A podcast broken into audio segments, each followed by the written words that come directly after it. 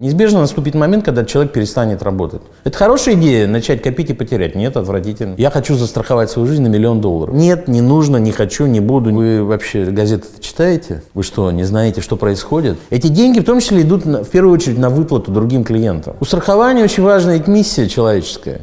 Это благотворительность только заранее. Наш гость Александр Копылов тренер, коуч и консультант. Автор книги «Лидерство, доминирование, контроль». Эксперт по продуктам накопительного страхования жизни. Опыт в сфере страхования более 20 лет. В чем идея страхования? Идея очень простая – создать себе подушку безопасности на случай непредвиденных ситуаций. Если человек не исключает это, мы можем об этом поговорить, кстати говоря, потому что одна из причин, почему люди не покупают страхование – не только жизни, а вообще. Люди считают, что не случится. По-английски это bias, да, это такое предубеждение, искажение мышления, когда люди считают, что не случится. Чуть более сложное объяснение заключается э, в следующем. Я, я часто на тренинге задаю вопрос, что является предметом-то страхования. Люди тянут руки и говорят, э, ну как, жизнь, здоровье. И, к сожалению, это неправильный ответ. Предметом страхования жизни являются всегда имущественные интересы человека. Люди мыслят категории года. Примерно мы понимаем, сколько мы в год заработаем, у нас есть определенный бюджет. И этот бюджет мы понимаем, что мы его потратим на отдых, на приобретение каких-то вещей, на обучение там, нашим, нашим детям, не знаю, на еду, на, на машину и так далее. Так вот, если человек э, преждевременно уходит из жизни по какой-то причине, то его семья лишается вот этих денег, которые он мог бы принести, если бы он продолжал жить. Так вот, эту потерю можно застраховать. Материальные, э, материальные э, интересы человека страхуются. Почему не все страхуются? В 2001 году произошло интересное событие. Нобелевскую премию по экономике дали психологу Дэниелу Канеману. Он написал книгу «Thinking Fast and Slow». К сожалению, русский перевод не совсем корректный. «Думай медленно, решай быстро». Вот. Так вот, как раз э, за что же дали психологу премию по экономике? Дело в том, что Канеман – это тот человек, который объяснил, как люди принимают решения, связанные с деньгами. Есть, например, такое понятие, как risk aversion – избегание риска. Если рынок падает, что начинают делать инвесторы или держатели акций? Они распродают очень часто. Они подвергаются вот этому как бы стадному чувству. Они хотят избежать потерь. Логика какая? Цена снижается, я понимаю, что я могу потерять, и чтобы не потерять еще больше, люди э, продают. Другой, вопрос, другой вариант поведения – докупать на падающем рынке для того, чтобы потом, спустя какое-то время, когда рынок вернется, будет рикошет, да, заработать еще больше. Ну так не все делают. Ну вот, так вот, э, оказывается, страх потерять для людей звучит гораздо сильнее, чем, например, страх, э, чем возможность заработать. Это искажение мышления. Если я не ошибаюсь, был опрос в Твиттере, его спросили, если бы у вас была волшебная палочка, от чего бы вы избавили человечество? И ответ был любопытный. От само, самоуверенности. Один, один из вариантов искаженного мышления – self-confidence. Да? Самоуверенность, когда люди думают, что не случится. Почему не покупать страхование? Ну, потому что человек жил 50 лет, и ничего не было. Ну, он говорит, ну, вот мой опыт. Ничего не случится. К сожалению, из того, что не было до сих пор, не значит, что этого не будет потом. Ну, вот так. Что такое накопительное страхование жизни? Это комбинация рискового страхования жизни, то есть когда страхуется то, что может произойти, а может не произойти. Это вот как верно, как, как каска, да, то есть может произойти э, авария, в результате которой пострадает автомобиль, а может не произойти. А вторая часть – это страхование от неизбежного. Я сейчас спрашиваю, скажите, что неизбежно, что, что неизбежно в жизни, помимо налогов и смерти? Неизбежно для большинства людей, я сейчас говорю про, не про ультрабогатых, для, для э, большинства людей, неизбежно наступит момент, когда человек перестанет работать. Люди болеют, люди устают, люди вот. И это значит, если человек перестает работать, то он теряет какую-то часть дохода. Как, сейчас не важно какую. Вот накопительное страхование жизни – это возможность добавить себе в, на будущее какие-то деньги, собрать. И это один из способов. который, кстати говоря, конкурирует с другими способами. Можно, в принципе, просто отложить. Можно использовать банковский депозит, можно... Вот. Но если мы говорим о таком, наверное, классическом подходе, то есть такое слово «портфель». Да? То есть человек... Я часто спрашиваю, скажите, пожалуйста, что легче сломать, одну стрелу или колчан стрел? Ну, ответ очевиден, одну стрелу. Ну, поэтому э, портфель – это, по сути дела, набор возможностей, которые есть у человека. Они для разных целей, э, с разным уровнем риска, с разными инструментами, да. Но вот это э, портфель – это самое, ну, наверное, самое правильное, да, вот если говорить о финансах, да, когда мы сейчас не говорим о конкретных составляющих. Вот страхование жизни накопительное – это просто составная часть то, того, чем люди, там, я бы хотел, чтобы большинство пользовались. Как можно оценить жизнь, если она бесценна? Первое. Страховщики смотрят на человека не с точки зрения, наверное, морали, этики, да, а, они смотрят на, на него как на машинку по зарабатыванию денег. Вот смотрите, если она сломалась, то ее уже не починить. Но этот случай можно застраховать, что она перестает зарабатывать деньги. А тариф рассчитывается э, на основе математического аппарата, так называемая актуарная математика. Используются таблицы дожития. То есть мы знаем, э, можно посчитать, какое количество людей какого возраста доживет до определенного возраста. На основании этого можно прибросить примерно продолжительность жизни этого человека, возраст, состояние здоровья и те доходы, которые человек имел. На какой срок лучше оформлять накопительное страхование жизни? Должно быть несколько полисов для разных целей, по разным поводам, с разными сроками. Я бы так ответил. Потому что у человека развивается его жизненная ситуация. Например, у него появился один ребенок, и он открыл ему он решил отложить какие-то ему деньги. Ну, как правило, на учебу, я не знаю, на первую квартиру, на взнос, там, на что-то еще. Просто, чтобы были деньги, которые он ему передаст. Но через пять лет появился еще один ребенок. Возможно, он откроет еще один полис. Может быть, с другим сроком. Или, э, возможно, он поймет, что ему нужно самому открыть полис. Да, и это будет, я не знаю, э, десятилетний какой-то, да. То есть это, как, как правило, вот люди, если они э, купили эту идею, они поняли, у них, как правило, не один полис, а их несколько. Какая доходность? Накопительное страхование жизни – это низкодоходный продукт. Да? Он очень консервативный, он очень консервативный. То есть, как минимум, вы взносы свои вернете назад. Дополнительная доходность там тоже есть. Вот. Вопрос только, что о ней нельзя сказать заранее, сколько она будет, а люди хотят конкретики. Люди, ну, люди, у людей такое депозитное мышление. Человек приходит в банк, ему говорят, вот, ну сколько будет? Если это депозит, там 5-6%, ну сколько это? Столько, сколько сейчас, например, предлагают. Он легко сможет понять. Вот со страхованием жизни это, это, это, к сожалению, это невозможно. Доходность зависит, от, она меняется от года к году, и вы не можете это предположить. Но вы можете сказать что-то, но всегда это будет, ну, будет ваша лучшая гипотеза какая-то. Я думаю, что, как правило, люди, которые приводят такой аргумент о том, что там инфляция, они э, забывают о том, что мы всегда ведем речь о портфеле. Проблема в том, что человек-то использует портфель разных. Я, я, у меня такой слайд есть во время тренинга. Я показываю э, ящик с инструментами. И у него там на первом месте что? Ну, конечно, у него там отвертка и плоскогубцы молоток, наверное. Да? В нашем случае это депозиты, недвижимость. Что у нас любят? Недвижка – это все наше. Вот. Это то, чем люди пользуются. Вопрос, какова доля этого? Если вы 100% вкладываете в недоходный продукт, это неразумно. Я часто привожу такой пример. Вернее, спрашиваю, скажите, вы цветы дарите своей супруге? Ну да. Что происходит через неделю с этими цветами? Помойное ведро. А вот вы такой рациональный, вот вы такой э, бизнесовый, вы такой вот, да, зачем же вы деньги помой на ведро выкидываете? Ну, потому что это 700 рублей, которые я потратил на то, чтобы создать, сделать удовольствие. Но вообще-то это в буквальном смысле ведро. Значит, смотрите, у, это, у, это, у этого использования денег есть определенная рациональная причина. Я хочу увидеть улыбку на лице близкого человека. И я хочу за это заплатить. Что мне для этого нужно? Мне нужно купить цветы.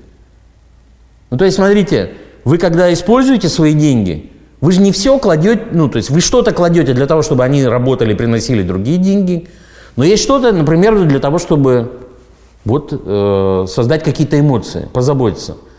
Поэтому доходность в данном случае, она имеет значение, ее, конечно, нужно учитывать. Но вы всегда должны понимать, первое, а какова эта доля в портфеле, в цели, во всем, чем пользуется человек. Поэтому я рекомендую. А сколько у человека недвижимость, какая у него зарплата, сколько он в год зарабатывает, какие у него есть инвестиции. Да?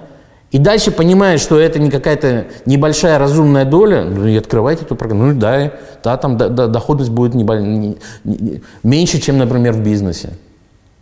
Ну, ну и что? В чем проблема? Вы, если вы понимаете, для чего вы это делаете. Какой тип клиентов оформляет накопительное страхование жизни чаще других? Так вот, чаще всего покупают э, инвестиции или накопительное страхование жизни люди, для которых ориентированы на будущее. А Почему? Потому что это люди, которые готовы сегодня пожертвовать чем-то, ну, материальным, в данном случае деньгами, для того, чтобы реализовать свои будущие мечты. Горизонт планирования имеет значение. Чем раньше вы начинаете инвестировать, чем раньше вы покупаете накопительную программу страхования жизни, тем вам будет легче и проще. Простой вопрос. Если вы потеряли средства – какой, в каком возрасте вам легче как бы снова заработать? Когда вам 35 или 40, или когда вам 70 или 80?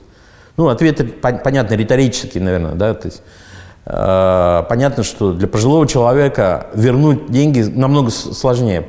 По объективным причинам просто больше уста он устает, он, да и, наверное, не хочет это делать. Поэтому отношение к, к риску меняется, между прочим, с возрастом. Зачем богатому накопительное страхование жизни, если на все есть деньги, даже на внезапные траты? Начну со следующего. Какая вообще самая, самая большая э, страховая премия была уплачена по страхованию жизни? Значит, 246 миллионов долларов заплатил неизвестный американский миллиардер за полис страхования жизни. Единовременно. Это то, что я знаю. Это было где-то в 2014 году открыт этот полис. Кстати, никто не знает, кто это, это инкогнито. Человек, который может заплатить 246 миллионов долларов, ну, очевидно, это богатый человек. Но страхование жизни может выполнить очень важную такую э, вещь. Это эти деньги легко получить, если собраны все документы. Если собраны все документы, как правило, после ухода из жизни, если собраны все документы, 10 дней нужно от страховой компании для того, чтобы произвести выплату. И если это хороший полис, открытый, я не знаю, на приличную сумму на какую-то, да даже пусть на миллион рублей, то эти, эти деньги, которые, например, вдова может получить сразу. Э, у нас есть состоятельные люди, которые сделали часто состояние, там, 90-е годы, например. Там, да, и сейчас они подошли к тому моменту, когда они... Ну вот, мы знаем историю э, знаменитого парфюмерного бренда, да, магазины все закрылись, идет корпоративный спор. И таких случаев очень много, к сожалению. Так вот, страховка – это тот способ, который позволяет состоятельному человеку как бы сделать это, причем ему легко это сделать, это не какие-то большие деньги для него там, да, и забыть. И он, вот он решил эту задачу, он подумал о своих близких. Дальше будет наследство, вступление в права наследования, пере, вхождение во владение бизнесом и так далее. Одно-то не исключает другого. Вот и все. Это просто легче, удобней. В чем отличие от добровольного медицинского страхования? Ну, это добровольное медицинское страхование. Это страхование на случай возникновения каких-то болезней. Я не знаю, зубы заболели, простуда, э, изжога, и нужно посмотреть, что происходит там в желудке. Эта страховка обеспечивает дополнительные просто медицинские возможности. То есть вы идете не в свою поликлинику, там, где у вас есть полис обязательного медицинского страхования. Ну и мы знаем, что нередко талон можно получить, там, я не знаю, за несколько, ну там, на пять дней вперед, а может быть и больше, там, да, там есть, может быть, очередь, там, да, и так далее. А, добровольное медицинское страхование предлагает человеку более высокий а, уровень качества и уровень обслуживания просто. Это все быстрее. Я пользователь ДМС уже много лет. Придите в МИДСИ, это все очень быстро, удобно, здорово. Вот. Это удобно. Ну, кстати, что, что любопытно, здесь важно отметить, если у человека, э, например, тяжелое онкологическое заболевание обнаружит, то ДМС, как правило, его не, не покрывает. Есть другие Я это называю накопительная медицина. Это сочетание накопительного страхования жизни вместе э, с таким видом страхования, как за, э, э, защита от критических заболеваний. Ну, например, если необходимо шунтирование, да, кардиошунтирование, э, нейрохирургические операции.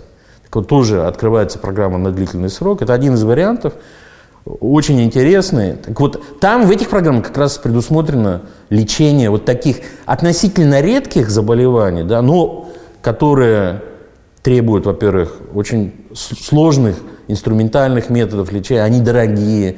И если человек, например, хочет это э, не только такое лечение получить в России, но, скажем, где-то за рубежом, не знаю, в Израиле, в Германии, не знаю. Вот. А накопительное страхование жизни не имеет к медицине никакого отношения. Задача отложить деньги на будущее и в случае непредвиденных событий, определенных, те, которые включены в программу. Ну, что это может быть? Это, как правило, преждевременный уход из жизни по любой причине называется. Это либо болезнь, либо несчастный случай. Или только несчастный случай. Или критические заболевания, или наступление инвалидности. Накопительная медицина – это сочетание накопительного страхования жизни вместе Э, с таким видом страхования, как э, э, защита от критических заболеваний. Мы охотно страхуем автомобили, а жизнь нет. Почему? Если бы здесь были страховщики, которые не жизнью занимаются, они, я думаю, что они бы сказали, что они гораздо больше бы хотели иметь тех, кто покупает каско. Вот. Тем не менее, потому что это, это видимо, это вот, э, ну, как бы, это ощутимо, э, а жизнь, ну, люди об этом не думают, это где-то далеко. Люди думают так, что человек принимает решения, связанные с деньгами, опираясь на логику и здравый смысл. Это заблуждение. Люди принимают решения, связанные с деньгами, опираясь на то, что они сами думают логичным. Но очень часто это заблуждение их. Оно им кажется логичным. Ну вот он говорит, ну не случалось до этого. Но разве из-за того, что не было до этого, это означает, что потом не произойдет? Ну, или если вы всегда были здоровы, это значит, что вы не заболеете? Ну, конечно, заболеете. Но просто человек часто ну, не думает об этом, отгоняет от себя это, считает, что ну, вот он э, вечный, я не знаю. Поэтому а, а, рациональное поведение заключается да, это может произойти, и надо постараться быть к этому готовым. Что я могу сам для этого сделать? Помимо там, занятий спорта, правильного питания, э, ну, я могу вот э, какие-то деньги начать откладывать. Как быть суеверным людям? Ведь если я застрахуюсь, то точно притяну неприятности. Есть такое возражение. Что такое суеверие? Это вера в сверхъестественные силы. И в данном случае это, это именно вера. Это значит, логика не работает. Вы не можете использовать логические аргументы для того, чтобы объяснить человеку, почему все-таки нужно купить. Если э, это искреннее убеждение человека, он действительно суеверный, и будет 20 минут стоять у обочины, пропуская другие автомобили, если он увидел перед собой черную кошку, наверное, такому человеку вы не откроете. Именно потому что это, ну, это, логика не работает здесь. Защитное стекло для чего люди покупают? Для того, чтобы обязательно уронить этот телефон, чтобы он разбился? Ну, наверное, нет, это просто разумно. Да? У нас есть полис обязательного медицинского страхования. И что, мы все время все, всегда болеем?